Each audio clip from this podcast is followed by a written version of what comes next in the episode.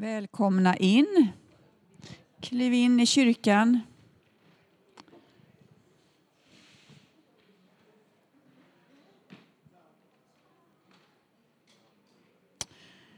O, vilket djup av rikedom och vishet och kunskap hos Gud. Hur outgrundliga är inte hans domar och hur outrannsakliga hans vägar. O, vilket djup av rikedom och vishet och kunskap hos Gud. Hur outgrundliga är inte hans domar och hur outrannsakliga hans vägar. Romarbrevet 11 och vers 33.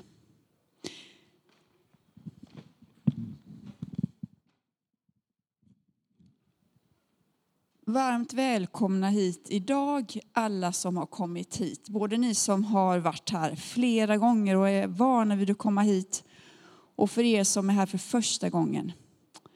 Alla är lika välkomna till att fira gudstjänst tillsammans. Och vi har alla kommit nu för att möta Gud. Den Gud som vi tror på eller kanske vill tro på på något sätt.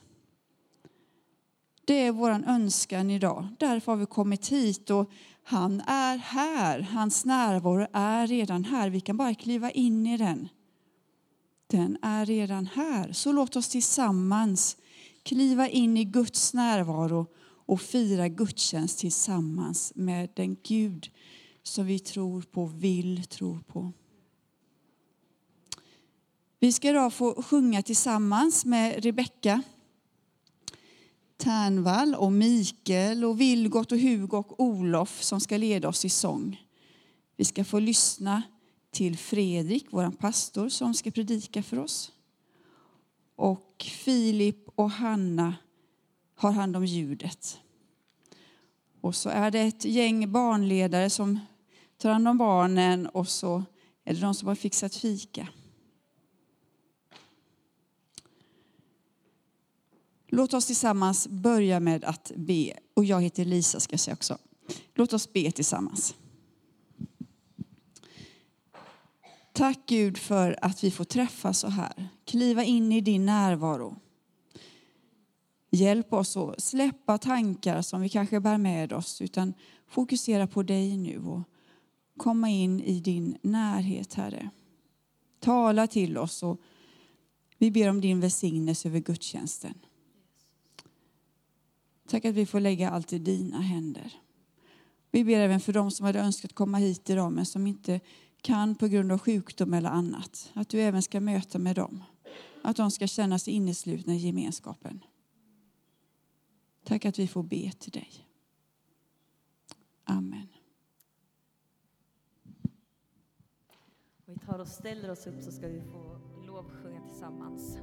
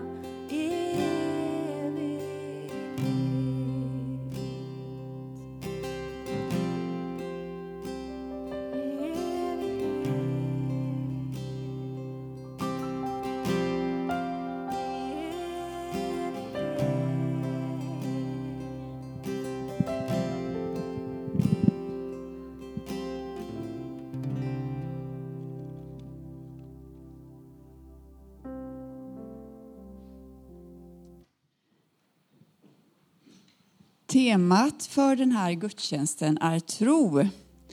Och en del av att tro är ju också att vi får be. Man kan inte be utan att tro att det finns någon som hör och någon som svarar. Så tro är väldigt starkt knutet till bön. Och bön är knutet till tro. Och be ska vi få göra tillsammans nu. Vi har Eh, ni har, alla tillgång till sådana här kort där man kan få fylla i om man har ett bönämne här i församlingen. Och vi har fått in flera bönämnen, men jag vill också fråga här om det är någon som har något vi ska be för eller tacka för. Så får ni gärna säga det.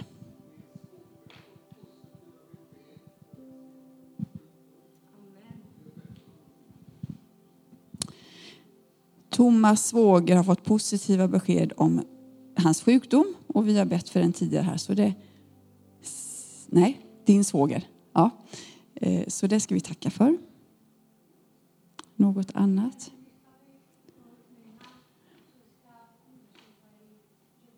Mm. Eh, din man heter? Sten. Vi ber för Sten som ska på undersökning på Sahlgrenska i Göteborg. Ja. Ja, så ber vi att han ska hitta en tro på Gud. Att han ska bli frälst. Något annat?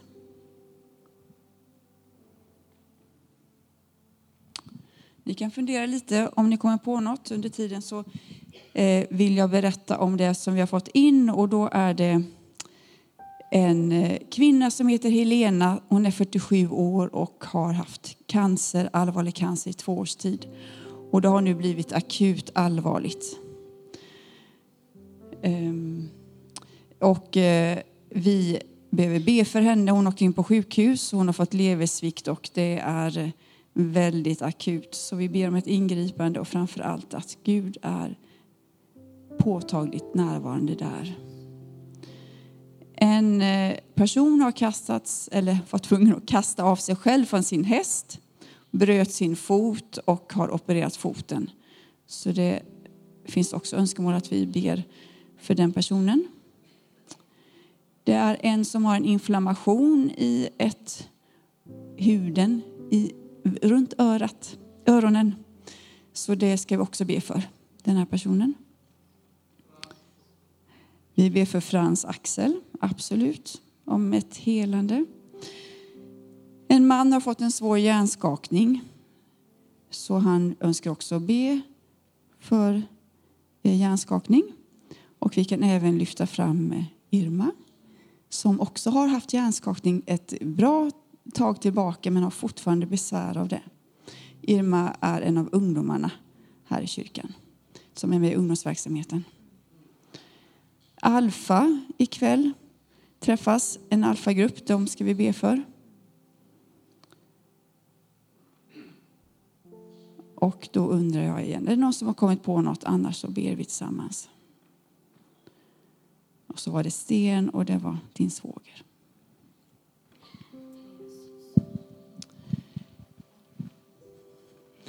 Tack Jesus att vi får be till dig. Och att det är en del av min tro att få komma och be till dig Gud. Det tackar jag dig för. Och jag tror att du hör min bön. Och du hör allas bön här inne. Och nu vill vi lyfta upp Helena inför dig som är sjuk i cancer och har fått åka in på sjukhus akut igen här nu. Vi ber att du ska gripa in. Käre Gud, håll din hand runt henne, hennes kropp och alla i hennes närhet just nu. Hennes familj som är där och hennes stora familj som kanske ännu inte är där men andra som ska åka till henne. Vi ber om vila och vi ber om frid och vi vill också be om att du ska komma och ta bort cancern, Herre. Vi vågar be om ett ingripande från dig. Vi vet att du kan. Och vi förstår inte allt, Herre. Det gör vi inte, men vi vill be till dig i detta. Ta hand om Helena. Gör det, Gud.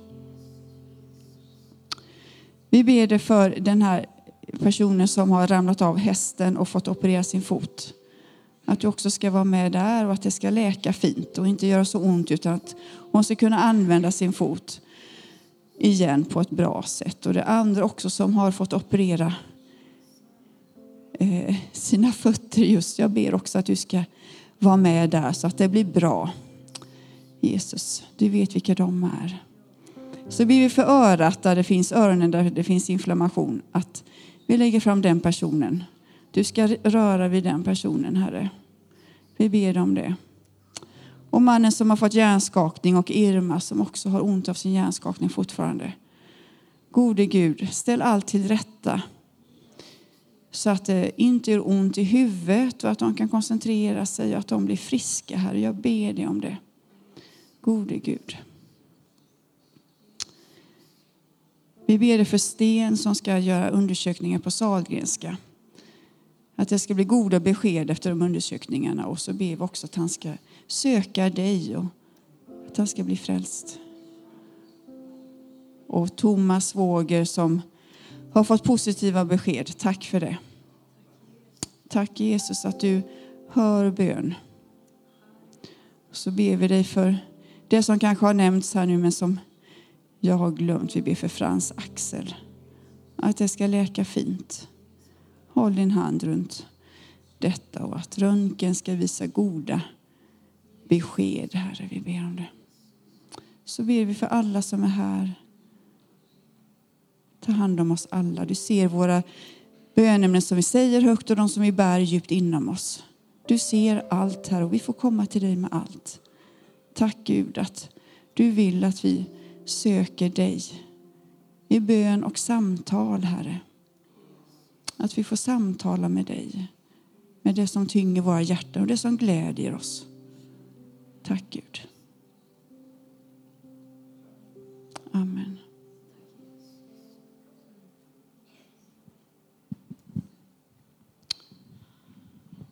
Nu var det dags för barnen att gå ner, men då skulle Sara gjort någonting. Nu ser jag inte Sara.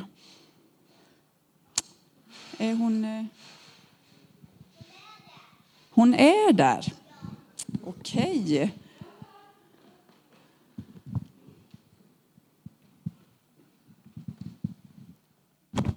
Hej alla!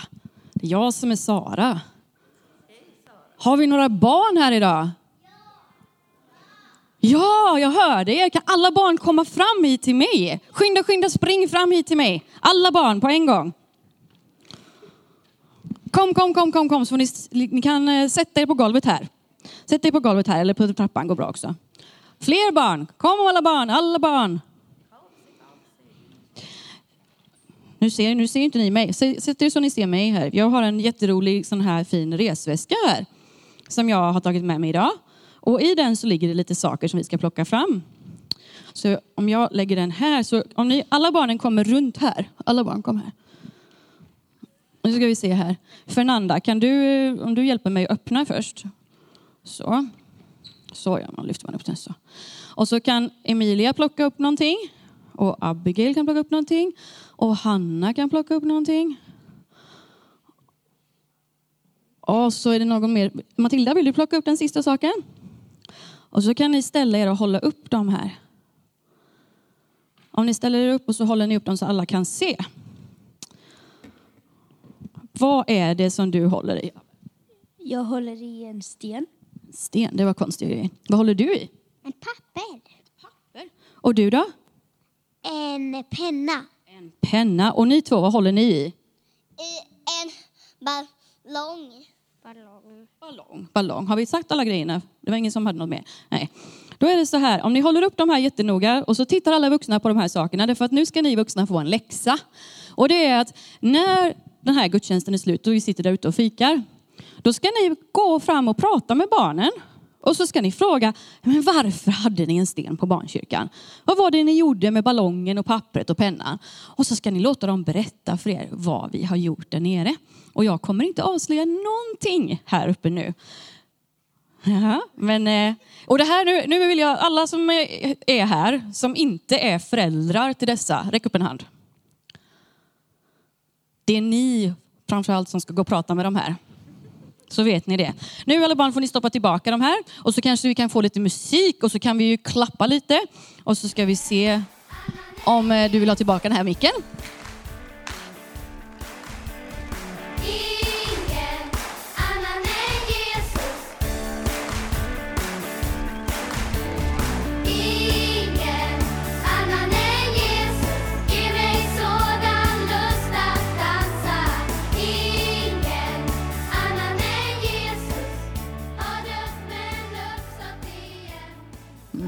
Spännande.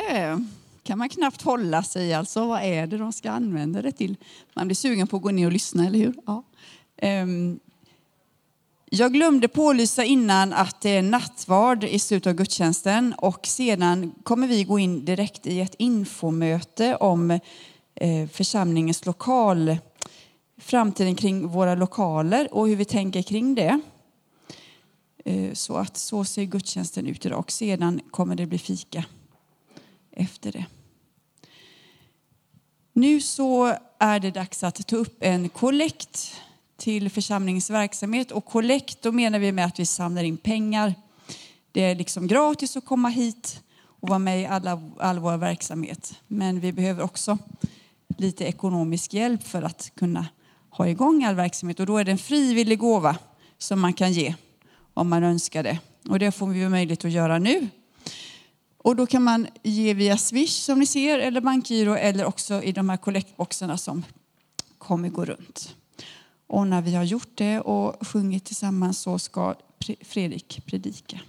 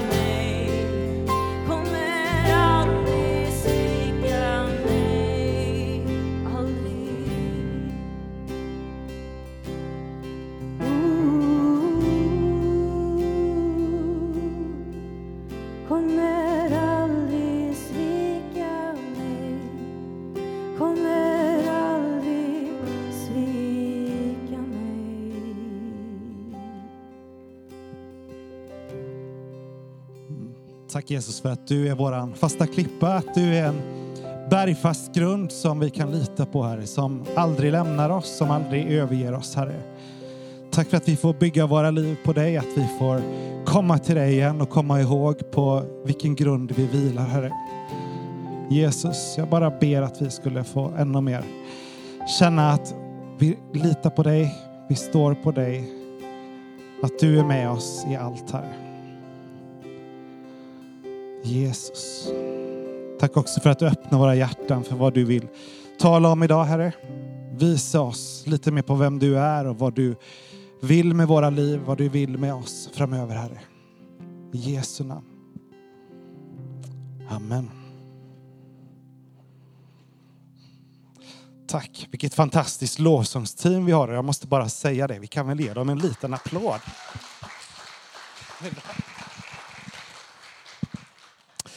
Fredrik Jönnerå heter jag och är pastor här, eller en av pastorerna här i församlingen.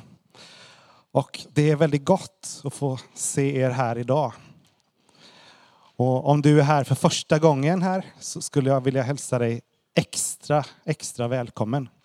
Kul att se lite nya ansikten. Och kanske ännu roligare att se er som man ser ofta. Det är gott, vi blir som en familj och det är väldigt gott att mötas. Att få ha en bergfast klippa som inte sviker, som inte lämnar oss. Det var det vi fick sjunga om här. Och vi kommer gå in i ett tema för våra gudstjänster under mars, april, maj. Som handlar om tro, hopp och kärlek. Så nu under mars kommer vi prata en del om tro. Och jag skulle vilja säga att tro leder till hopp. Och hopp leder till kärlek. De där hänger ihop. Det står i första Korintierbrevet att störst av allt är kärleken. Så i maj får vi komma till crescendot där på något sätt. Men eh, det hänger ihop. Det går inte att prata om tro utan att prata om hopp och inte om hopp utan att prata om kärlek. Tron är ju också någonting som kan vara lite laddat att prata om. Svårt för en del, för mig också ibland. Det är inte självklart hur vi pratar om tro. Vad innebär tro? Vad är tillräcklig tro? Hur får man tro? Men Bibeln har väldigt mycket att säga om det och jag tror att vi kommer att få lämna gudstjänsten här idag kanske lite tryggare i vad vi tror och hur vi tror, men också hur vi kan få se hur tron får växa i våra liv. För jag tror att Gud vill möta oss. För det är Guds mötet som får leda till tro. När vi möter honom, vare sig det är första gången, om vi inte känner honom och möter honom för första gången, eller om det är för 79 gången, eller hur många gånger vi nu har mött honom, så väcker mötet med Jesus tro. Och det är det som den här predikan kommer handla om. Hur olika människor har fått möta Gud, möta Jesus och få tro för att göra saker som kanske på ett sätt känns galna. Ibland har det varit helt galna saker som har gjorts. Men de har gjorts för att personerna har mött Gud och blivit förvandlade av det mötet. Men jag skulle också vilja säga att det största mötet du kan göra med Gud, det är att lära känna honom från början. Att få den tron som gör att du vill följa honom. Att bli kristen eller bli frälst, som vi säger. För att följa honom är det största, viktigaste, bästa beslutet du kan göra. Så tron leder också till frälsning och till räddning. Vi använder ibland ordet tro lite... Jag tror. Det låter ungefär som jag vet inte riktigt. Eller jag hoppas. Vi hoppas på att det blir bra, men vi, vem vet? Eller även jag älskar. Vad betyder det egentligen? När vi sätter de här jag-orden framför så kan det få ett ganska utslätat perspektiv. Men jag tänker att när vi sätter ett vi framför, nu är vi en grupp människor här. En del känner vi varandra väl och en del känner kanske nästan ingen här. Men när det blir ett vi tror eller vi hoppas så blir det en annan tyngd i det. Det finns många dimensioner av tro och en predikan räcker inte att täcka alla dimensionerna hur tron får ett liv i våra, i våra egna liv. För det som är viktigt att säga med tron det är att det händer både i mitt liv, i mitt personliga, privata liv, men det händer också i vårt gemensamma liv. Som församling eller som Kristi kropp, som också är en bild. En del känner att tron växer väldigt mycket när man är ute i naturen, när man gör olika saker. En del får det på olika konferenser och på andra sätt. Men jag skulle vilja bara trycka på den dimensionen som handlar om mötet med Gud som vi gör tillsammans idag. Så det kommer inte täcka allt när det gäller våra trosliv, men en hel del. Jag kommer utgå ifrån Hebreerbrevet idag. Hebreerbrevet, elfte kapitlet. Men jag kommer börja lite i kapitel 10 och sluta lite i kapitel 12. Så det blir, jag tycker det hänger ihop bättre så. Så vi börjar läsa ifrån Hebreerbrevet 10 och 39. Det står så här. Men vi tillhör inte dem som drar sig undan och går förlorade, utan de som tror och vinner sina själar. Tron är en övertygelse om det man hoppas, en visshet om ting man inte ser. Genom tron fick fäderna sitt vittnesbörd. Genom tron förstår vi att universum skapats genom ett ord från Gud så att det vi ser inte blivit till av något synligt.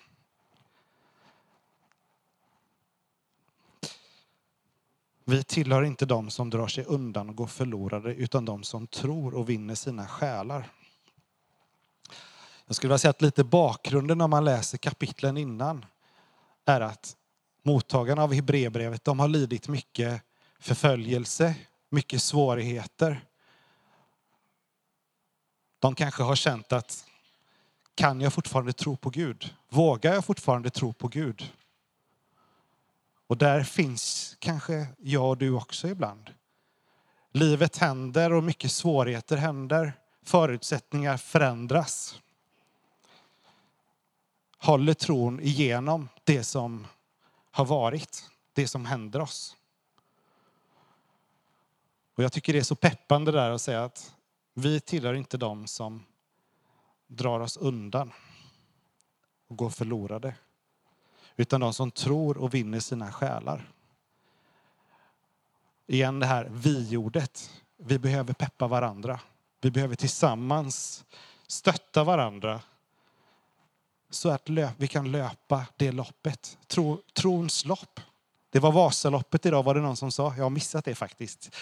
Jag kollar mig på andra lopp. Det gick ett annat lopp igår som jag inte behöver nämna, men det kollar jag på. Men Vasaloppet är ju ett lopp som nog är ganska jobbigt att köra för de som gör det.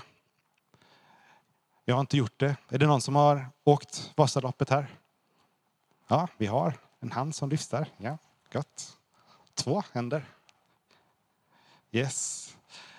Ja, jag antar att det finns gånger när man känner att det vore gott att få bryta det här loppet. Kroppen känns, blåbärssoppan kanske inte lindrar tillräckligt mycket mot tröttheten. Liksom. Men man har ett mål där framme i Mora, heter det väl. Man ska till målet. Tråkigt att bryta innan. Och jag antar att det är lättare att man är ett helt gäng som finns i spåren där. Man kör ju inte själv. Hade man själv kunde man kanske genat lite och tänkt att nu tar jag en liten paus här. Det känns gott.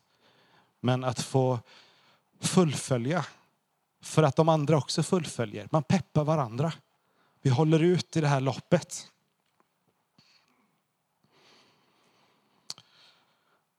Då står det att tron är en övertygelse, eller man skulle kunna säga att tron är en fast och verklig grund. En sorts garanti eller försäkran. Så tron är inte någonting bara som jag tror kanske, utan se mer tron som en sorts, som en, som en garanti. En försäkran. Och en, vad är det en försäkran på då? Jo, men det är en försäkran på det vi hoppas på. På det vi längtar efter. Jesus har gett oss tron som en garanti på det vi hoppas och längtar efter.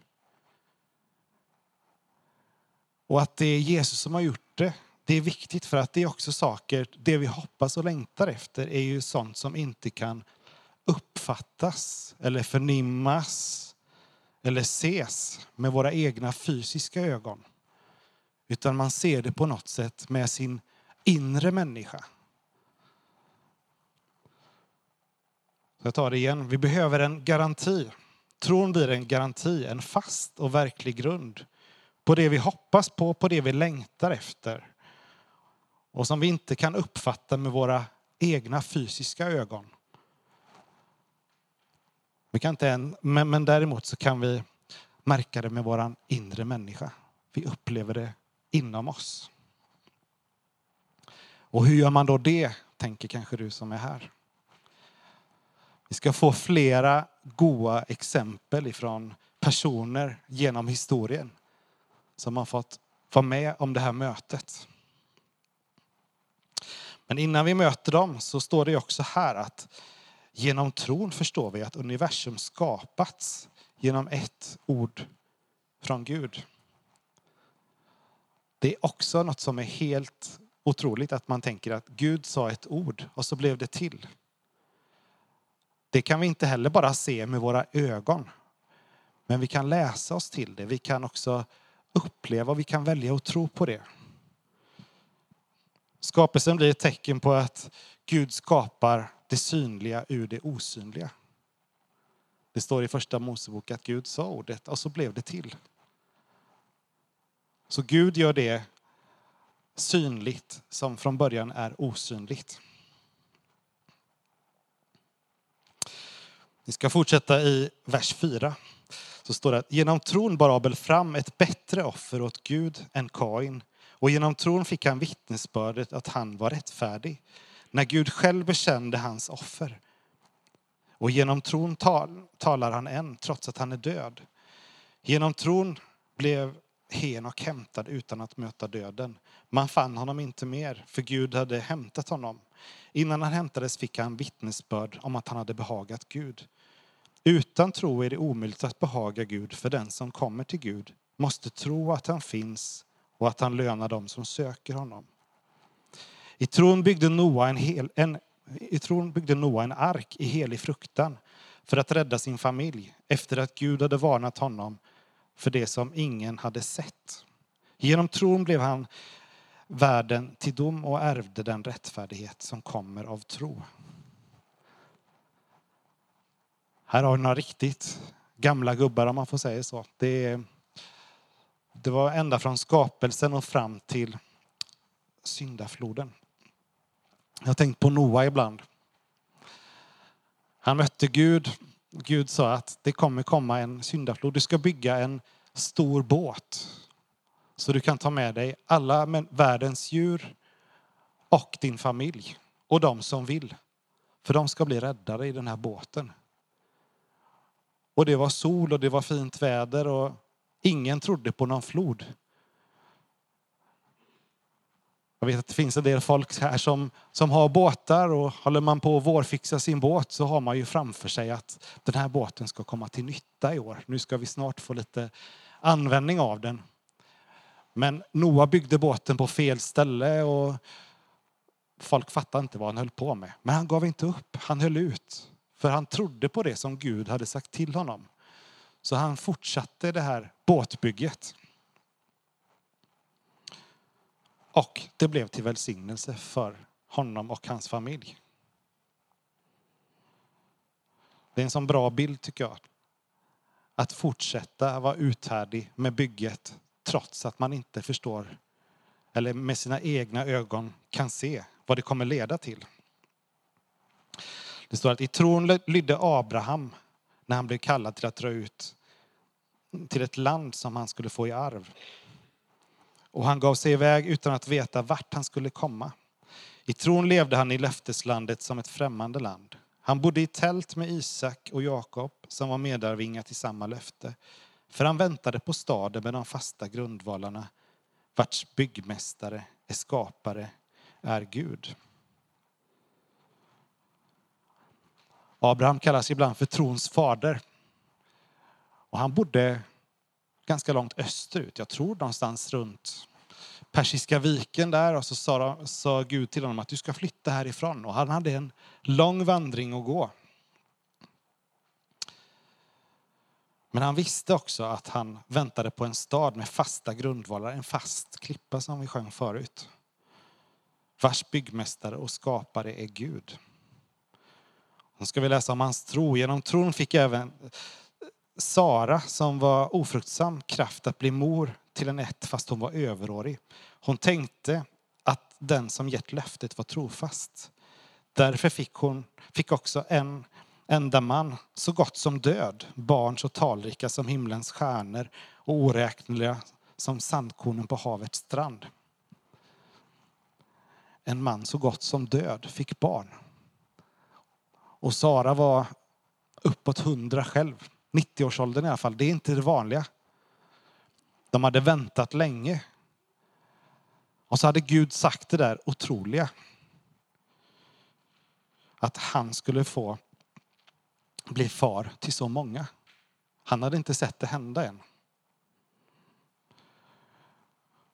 Det står också att i tron dog alla dessa utan att ha fått se det som var utlovat. Men de hade sett det i fjärran, hälsat det och bekänt sig vara gäster och främlingar på jorden. Den som säger så visar att de söker ett hemland. Hade de tänkt på det land de hade lämnat så hade de haft tillfälle att vända tillbaka dit. Men nu längtar de till ett bättre land, det himmelska. Därför skäms inte Gud för deras kallelse, att kallas deras Gud, för han har förberett en stad åt dem. Så Gud lovade Abraham att han skulle bli ett talrikt folk, fast han inte hade några barn. Sen hände det precis i slutet. Han fick Isak. Men han fick aldrig se hur hans efterkommande kom. Hur de blev lika många som stjärnorna. Det fick han inte se under sin tid här. Men det var någonting han fick se i fjärran. Han fick se början på det löftet som Gud hade gett.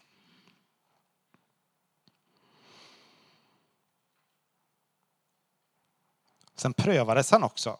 Han hade en son som heter Isak, eller hette Isak. Och Gud sa att nu har du fått din son, men jag vill att du ger honom till mig. En jättesvår text. När Gud äntligen har gett löftet så står det att i tron bar Abraham fram Isak som offer när han blev satt på prov. Sin enda son bar han fram trots att han hade fått löftena. Och Gud hade sagt till honom, genom Isak eh, din avkomma, genom, det genom Isak din avkomma ska räknas. Abraham räknade med att Gud hade makt att till och med uppväcka från de döda. Och därifrån återfick han också honom, bildligt talat. Han dog aldrig kan jag ju säga för att bara ge en liten story där. Men i tron gav Isak sin välsignelse åt Jakob och Isau för kommande tider. I tron välsignade den döende Jakob Josefs båda söner och tillbad på höjden eh, eh, tillbad höjd mot änden av sin stav. I tron påminner Josef på sin dödsbädd om Israels barns uttåg och gav befallning om vad som skulle ske med hans ben. Så Abraham, han följde Gud blint kan man säga. Han hade mött Gud, han hade hört Gud tala till honom och han levde i det hela livet. Han litade på Gud jag tycker den här bilden när han står och tittar upp mot stjärnorna. Liksom. Gud har gett honom löftet. Det kommer att hända. Men det blir också som ett litet tecken på att löftet kommer att uppfyllas en dag i hemlandet som det står där. I den staden, himlen som många av oss skulle kalla det för. Dit vi är på väg. Att leva i tro innebär inte att vi alltid får precis det vi vill här och nu. Men det innebär att vi lever på att det kommer att hända. Och det kanske jag kommer få smaka en del av det.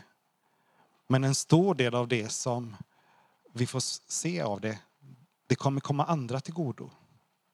För en större sak. Och det kanske är det som är bland det viktigaste av det vi gör här i kyrkan. Vi gör inte saker för mig eller för dig. Utan vi gör det för att vi tror på någonting större, på något som ska komma. Som vi ännu inte har sett, men som vi längtar efter. Något som ska komma, som vi kan ana, men som kommer bli tydligare och tydligare. Ibland tänker jag att det är lite som en sån här fin systemkamera. Jag har bara min mobil så jag kan inte göra så. Men jag vet på en lite dyrare kamera kan man ändra skärpan. Har man fel skärpa så är det väldigt svårt att se vad man har framför sig. Och sen justerar man och ändrar. Nyare kameror, tittar jag på Rebecka, tror jag kan fixa en del av det där själv. Men du kan, du kan justera skärpan så att du ser tydligare vad som är framför. Och ibland hittar man inte skärpan så snabbt. Men den kristalliserar fram sig eller kommer fram så sakta.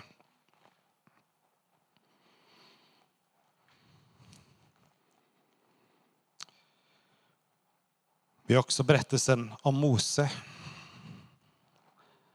Mose han eh, kom ju till, föddes i Egypten.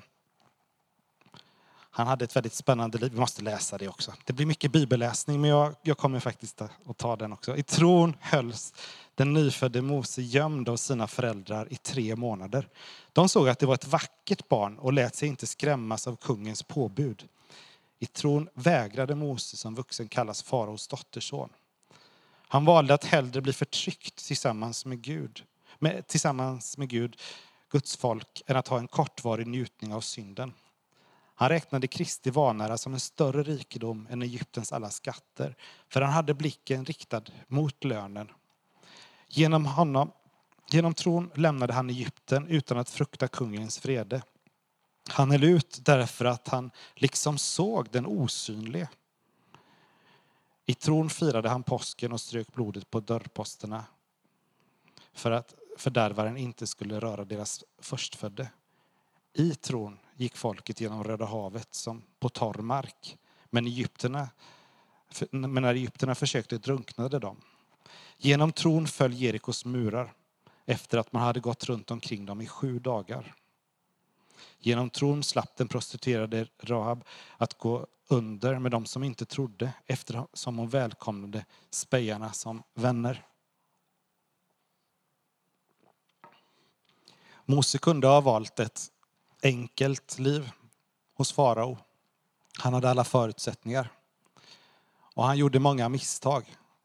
Men han mötte Gud. En buske, i en buske som började brinna. Som blev ett otroligt starkt gudsmöte för honom. Som gjorde att han fick vara med där och då och befria hela sitt folk ifrån slaveri. Men också att möta Gud för att ta emot lagen på Sinai berg. Han hade kunnat säga sitt nej, men han valde att tro. Han valde att bli berörd av mötet som han hade med Gud.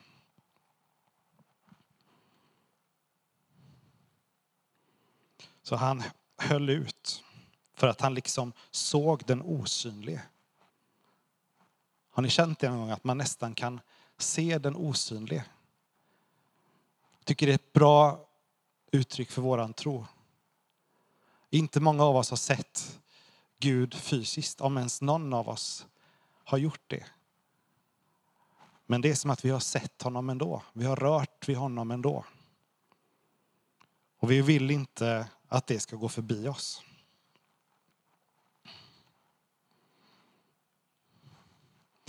Sen finns det många fler exempel som tas upp här. I vers 32 står det att tiden räcker inte till. Och min tid räcker inte heller riktigt till så jag kommer hoppa över några av de verserna där. Men läs gärna om dem för det händer mycket spännande liksom, med lejongap som täpps till och massa annat som händer. Och hela det här kapitlet är ju bara en uppmaning att läs Gamla Testamentet. Det finns så mycket spännande att läsa. Men jag kommer inte att- att läsa alla de verserna där. Men vi kan fortsätta i, i vers 39 däremot.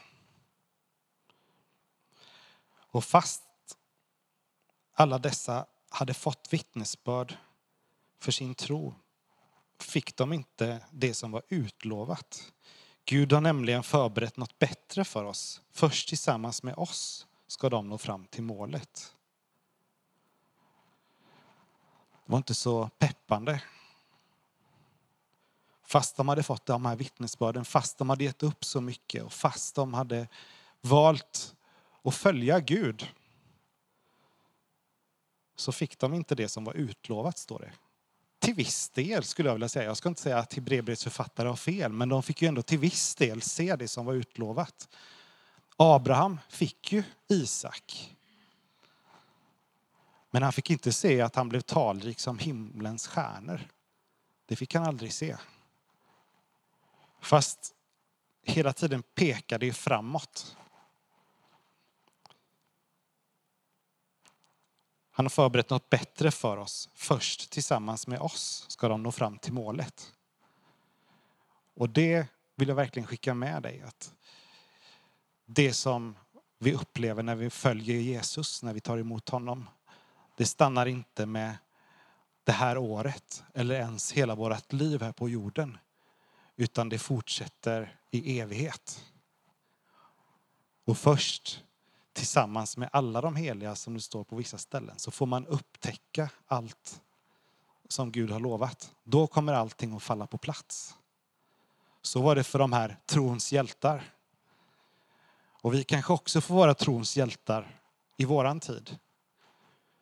Men vi kanske inte alltid kommer få se att allt Gud har sagt till oss händer här och nu. Men min tro är att det kommer att ske i rätt tid. Inte bara för min skull, eller inte bara för din skull, utan för världens skull. För vår stads skull, för vårt områdes skull. Att vissa steg vi tar gör vi inte bara för att vi själva ska få en individuell tro. Det är så lätt att tänka det i vår individualistiska tid att vad finns det i detta för mig? Nej, det finns någonting som ligger längre fram. Något vi får vänta in. Och om vi läser ifrån 12 och 1 där så står det att när vi nu har en så stor sky av vittnen omkring oss miljontals människor som har trott för oss, bland annat de här personerna som jag har nämnt lite grann om. En sky av vittnen omkring oss. Låt oss då lägga bort allt som tynger. Lägga bort det som trycker ner oss och det som är svårt. Och särskilt synden som snärjer oss så hårt. Att synden ibland trycker ner oss och håller tillbaks oss och gör att vi inte kommer in i det som, som Gud har tänkt för oss. Och löpa uthålligt i det lopp som vi har framför oss. Låt oss ha blicken fäst på Jesus, trons upphovsman och fullkomnare. För att nå den glädje som låg framför honom uthärdade han korset utan att bry sig om skammen och sitter nu på högra sidan om Guds tron. Här kommer några av nycklarna, tänker jag. Vi får ta historien till hjälp. Vi får läsa Bibeln. Vi får lyssna på predikningar. Vi får lyssna på varandra om berättelser av tro. För att våga ta de där stegen, de första stegen. Att ta ett litet steg och sen lita på att om jag gör detta så får Gud göra resten. För jag kan inte se hur det här ska kunna bli synligt i mitt liv. Men jag behöver ta ett steg och följa det som jag upplever att Gud säger till mig. Och tror ni inte att alltid få någonting nu, men att veta att det bästa ligger framför. Det bästa ligger framför oss. Och det kommer att hända. Som vi sjunger i en av de gamla sångerna, att löftena kunna ej svika. Har Gud sagt det och Gud lovat det så kommer det att fullbordas. Och då får vi också ett hopp. Att vi får lägga bort det som tynger oss. Jag vet inte om du har något som tynger dig idag. Jag har en och annan sak i mitt liv som kan tynga. De där tyngderna kan göra att det blir svårt ibland att tro. Var är Gud mitt i den här omständigheten? Hur kan man tro på en Gud som tillåter att detta händer mot mig eller att det händer mot andra? Men att bara få välja och lägga bort allt det där som håller ner oss, som tynger ner oss. Och så tänker jag på en av de här nycklarna då, att få ha en uthållighet. Vi kan ta nästa bild där. Att tillsammans med varandra och de heliga genom alla tider så får vi stötta varandra, peppa varandra i tro. Att tro på Gud, att tro på den osynlige. Att ställa in skärpan så att vi lite mer kan se vem han är. För där kommer den andra nyckeln som jag tänker är den viktigaste. Att fäst blicken på Jesus. Vad är det vi fokuserar på? Hur får vi skärpan på honom? Jag tror att han vill möta oss här idag. Han vill möta dig där du befinner dig i din vardag. I din säng när du inte kan sova eller i, på ditt jobb eller vart du än befinner dig. Så får vi liksom ha våran skärpa eller våran blick fäst på honom. Att inte släppa fokus. Jesus var ju trons pionjär skulle jag vilja säga. Och tro hänger ihop med hans närvaro. När vi tror på honom så har vi också gemenskap med honom.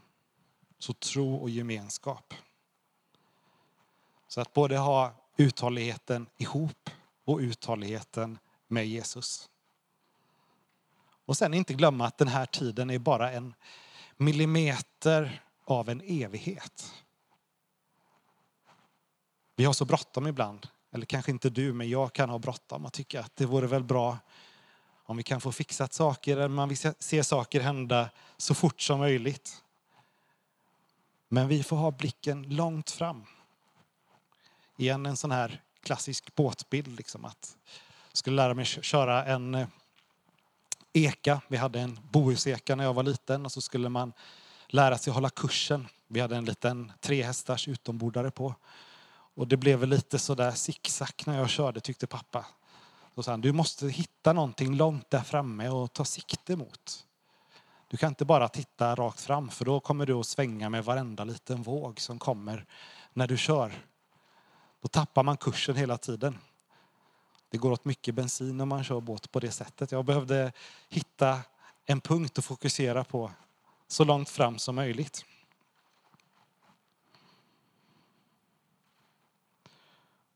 Då får vi också leva i förväntan på vad Gud vill göra och veta att han har förberett en stad i evigheten. Det står också att han vill löna den som söker honom och tror på honom. Och att han vill löna den som tror. Det kan vara massa olika saker.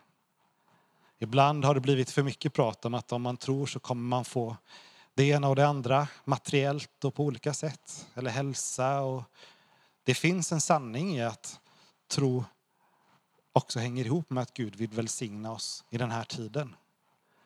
Men jag skulle säga att det viktigaste i tron är inte att vi ska få det bra materiellt eller ens till vår hälsa. Utan det viktigaste är att vi också får ha rätt fokus i livet. Att vi får se fram emot ett liv som varar för evigt. Att få, jag skulle säga att tro är att få vila i en förvissning och en övertygelse. Att inte alltid behöva göra så mycket. Det finns två systrar i Bibeln. Ni kan få börja komma upp om ni vill i lovsångsteamet där. Marta och Maria. Kan läsa om dem i Lukas 10. Den ena systern, jag predikade om dem här i höstas. Marta är ju väldigt mycket en fixare. Och det blir vi ibland. Vi gör och vi gör och vi fixar och vi fixar. Medan Marta kan man tycka är den här latmasken som bara sitter med Jesus och vill ha en relation. Men jag tänker att hon kanske är den som också har hittat blicken i Jesu blick på något sätt. Hon har fastnat i hans närvaro. Och ibland tror jag inte tron handlar så mycket om att krysta fram något eller pressa fram något. Jag tror till och med kanske att det är omöjligt. Men jag tror att tron handlar väldigt mycket om att vara i Jesu närvaro, i Jesu närhet. När vi är med honom så formas våran tro. När vi försöker lyssna in honom, när vi försöker höra berättelser om honom, när vi läser i hans ord, Bibeln, när vi ber till honom. Men inte av press, utan i en längtan, i en relation. Så kommer våran tro att formas. Tron kommer få växa i våra hjärtan. Och när tron växer i våra hjärtan så tror jag att Gud också vill mana oss till massa olika saker. Noa fick bygga en ark. Mose fick ta sitt folk ur slaveri och in i ett nytt land. Jag vet inte vad Gud vill göra med dig. Men när tron får växa i ditt hjärta så tror jag att han också vill ge dig en riktning och en längtan efter att göra någonting. Men börja med att bara vara med honom, umgås med honom. Som Mose hade den brinnande busken där han bara fick uppleva Guds närvaro. Ibland behöver vi ha de där tillfällena. Vi behöver komma ihåg de tillfällena när Gud talade till oss, när Gud mötte oss. Så vi inte glömmer vårt varför. Varför vi gör det vi gör.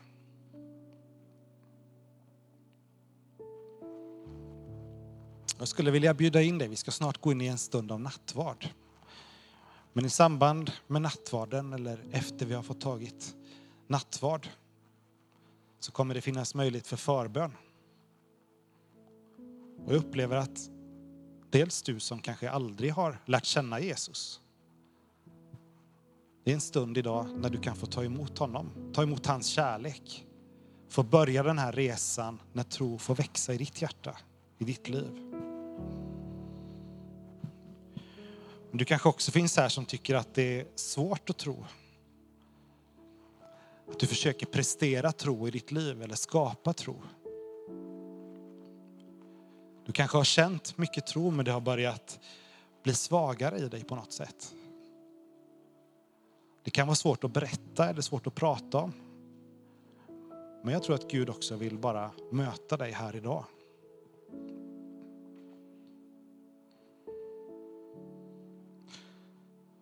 Och så tänker jag också att tro och tvivel behöver inte alltid vara motsatser. Vi får ibland tvivla på Gud.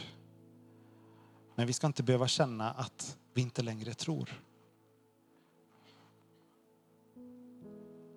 Så du som har tappat kanske din tro i hemlighet eller som känner att jag finns inte med Jesus där jag hade velat vara. Tron är ganska i periferin på något sätt. Vägen är öppen till honom. Han står med sina utsträckta armar och vill ta emot dig idag.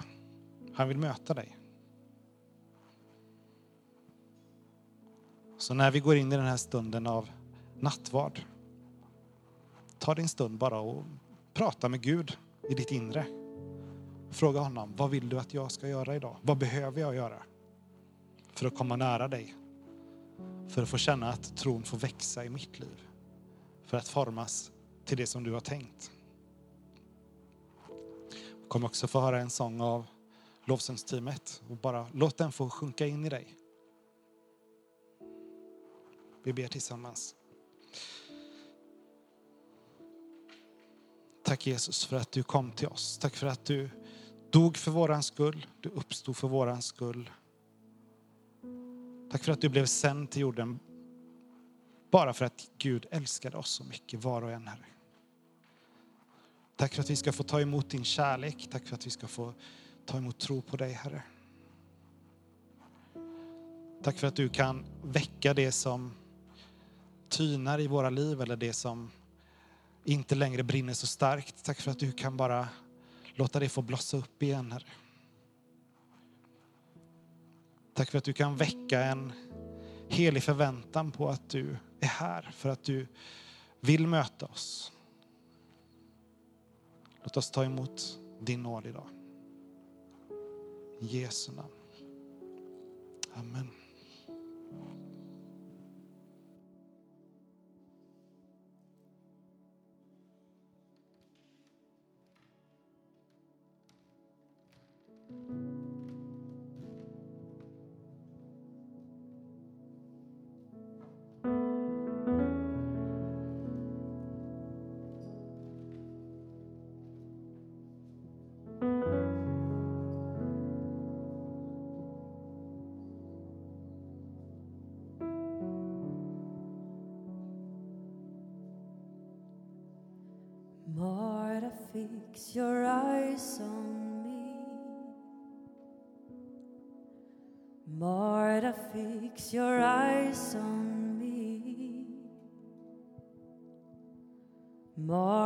fix your eyes on me. Cause I'm right here. Marta, fix your eyes on me.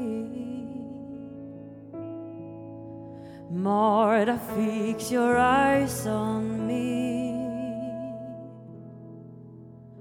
Marta, fix your eyes on me. Cause I'm right here. Cause if you don't, you miss what I'm doing. And if you don't, you miss my spirit moving. Cause if you don't,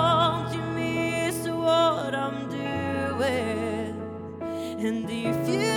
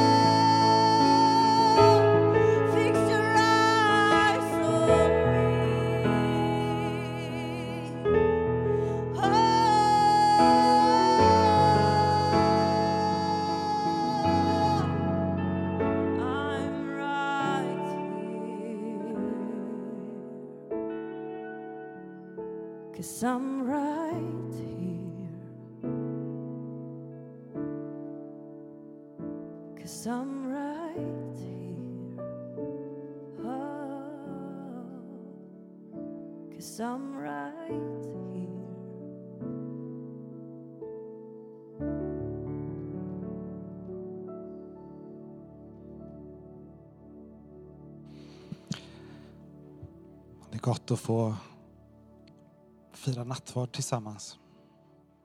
Bara få ta del av Jesu kropp, Jesu blod och den gemenskapen och den åminnelsen av vad han har gjort för oss. Och jag tänker idag när vi har en stund av nattvard så har vi inte bråttom. Vi har gott om tid. Så känner du att du vill att någon av nattvardstjänarna ska lägga handen på dig så vill vi gärna göra det. Det kommer finnas tid för förbön, plats för förbön.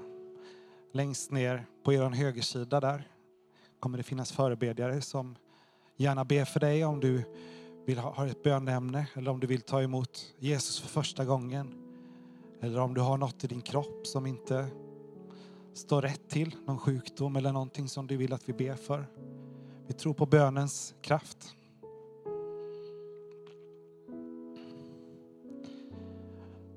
Men det är en helig stund att få fira nattvard. Det är en gemenskap för oss som har tagit emot Jesus. En stund när vi får bara på något sätt gå igenom våra liv, rannsaka oss som man sa förr. Fundera på hur har jag det i mitt liv? Hur har jag det med min tro? Hur lever jag mitt liv mot mina medmänniskor, mot andra runt omkring? Så att vi bara får tid att ställa saker till rätta. I Jesus finns all nåd. Så vad du än har gjort så finns det en väg tillbaks. Men ta din tid och bara fråga honom. Finns det något som jag behöver ställa till rätta i mitt liv?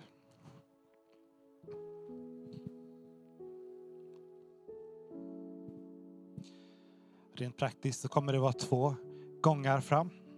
En på vänster och en på höger sida. Och på er högra sida finns det möjlighet för dig som hellre vill ha kalken, den stora bägaren, en särkalk. Så har Göran den.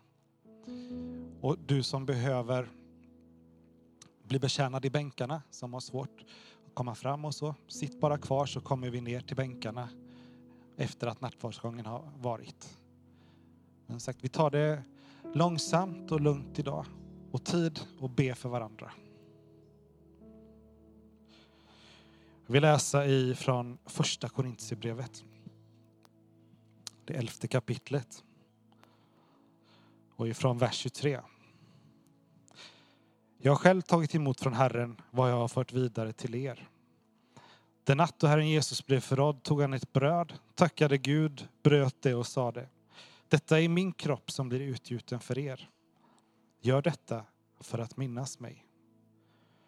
På samma sätt tog han bägaren efter måltiden och sa Denna bägare är det nya förbundet i mitt blod. Så ofta ni dricker av den, gör det för att minnas mig. Så ofta ni äter detta bröd och dricker denna bägare förkunnar ni Herrens död till dess han kommer. Den som äter brödet eller dricker Herrens bägare på ett ovärdigt sätt syndar därför mot Herrens kropp och blod. Var och en ska pröva sig själv och så äta av brödet och dricka av bägaren.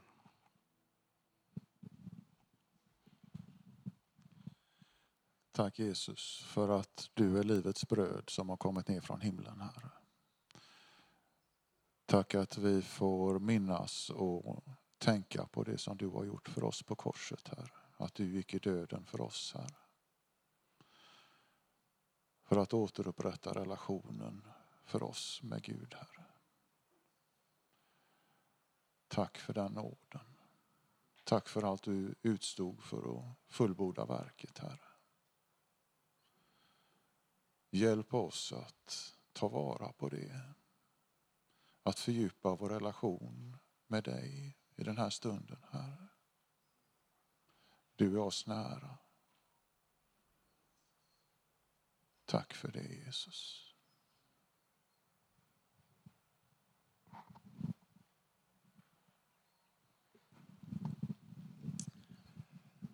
Tack Herre att vi får komma inför ditt ansikte och vara inför dig Herre. Tack att vi får söka nåd.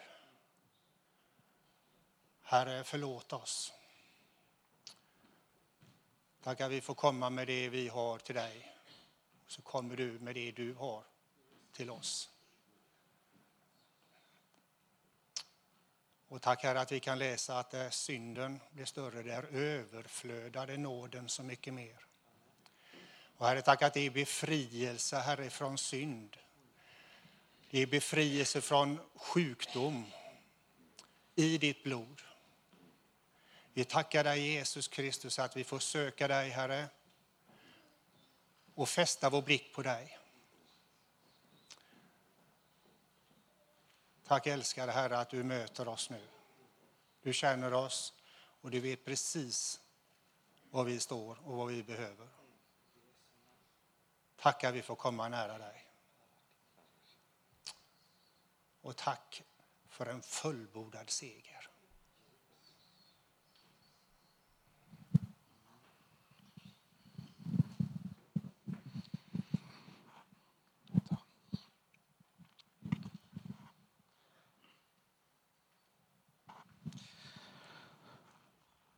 Då är ni välkomna fram. Allt är förberett.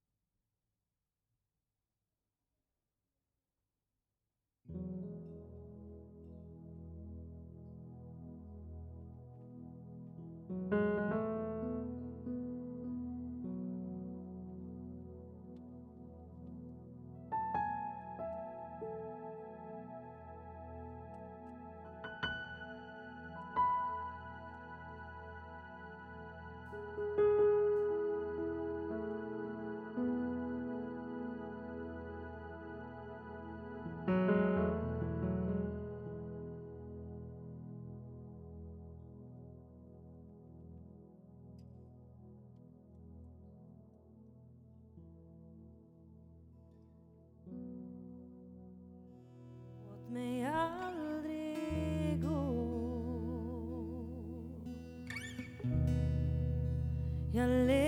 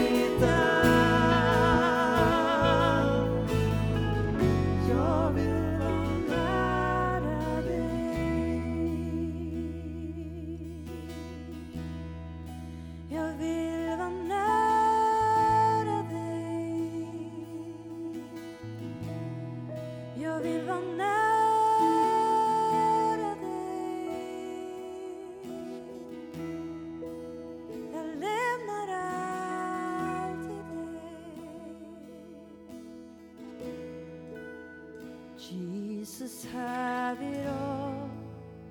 Jesus have it all. To you belongs the glory.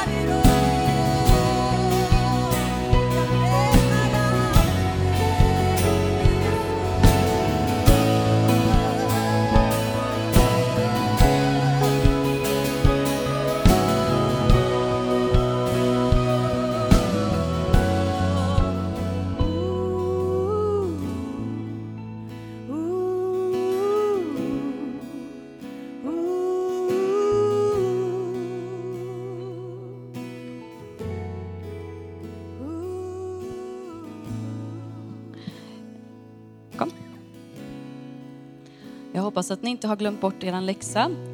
Jag ska faktiskt hjälpa er med lite av den, för här har jag böner som barnen har skrivit och ritat och lagt i Guds brevlåda.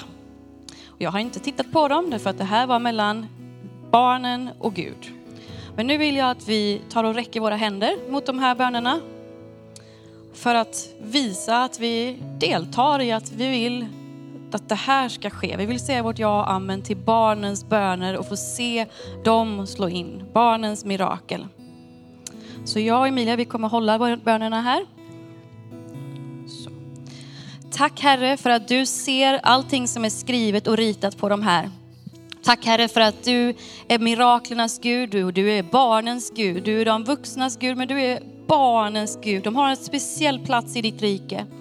Nu tackar vi dig för att de här bönerna ska få bli verklighet, att de ska få se sina mirakler bli verklighet i deras liv. Vi tackar dig Herre för att du rör vid barnen och du rör vid dem som de har skrivit upp i sina böner här. I Jesu Kristi Nazarens namn så tackar vi dig för din omsorg. Amen. Amen.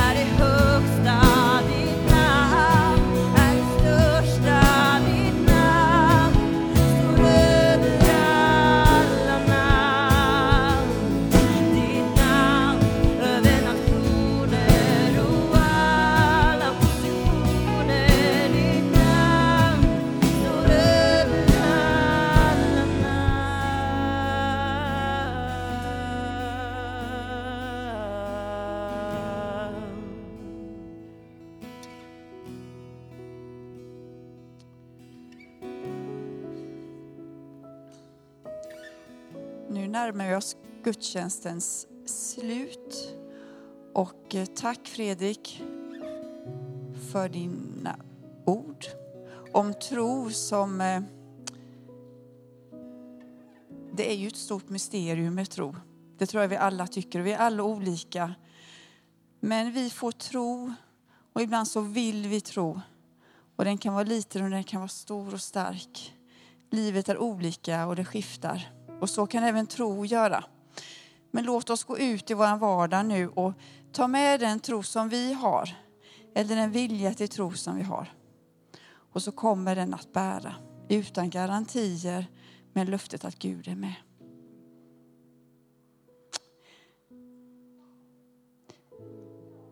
Lite pålysningar inför veckan som kommer. På tisdag är det bön klockan 11. Då samlas vi här till bön för den som kan och vill. På onsdag öppnar förskolan och det är klockan 10 och framåt. Sedan på kvällen så har vi något som vi kallar för mitt i veckan.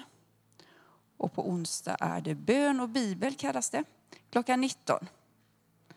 Sedan är det fredag med ungdomssamlingar, fredags, fredagsäng och bara vara här i kyrkan.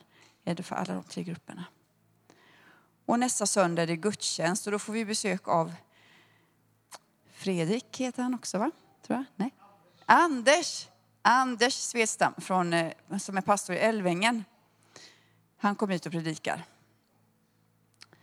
Sen vill vi också bjuda in till näst, nästa fredag, alltså om två veckor, den 15 mars. Då är det en gospelkonsert här i kyrkan klockan 19. Alltså ingen bara vara då, utan alla är välkomna. Ungdom, ung och gammal. Till gospelkonsert. Och då är det Glimåkra folkhögskola som kommer hit med sin gospelkör. Och det är gratis inträde, men det kommer tas upp en insamling under den konserten. 19.00. Sedan så är det årsmöte för församlingen den 24 mars, söndag. Efter gudstjänsten så har vi årsmöte.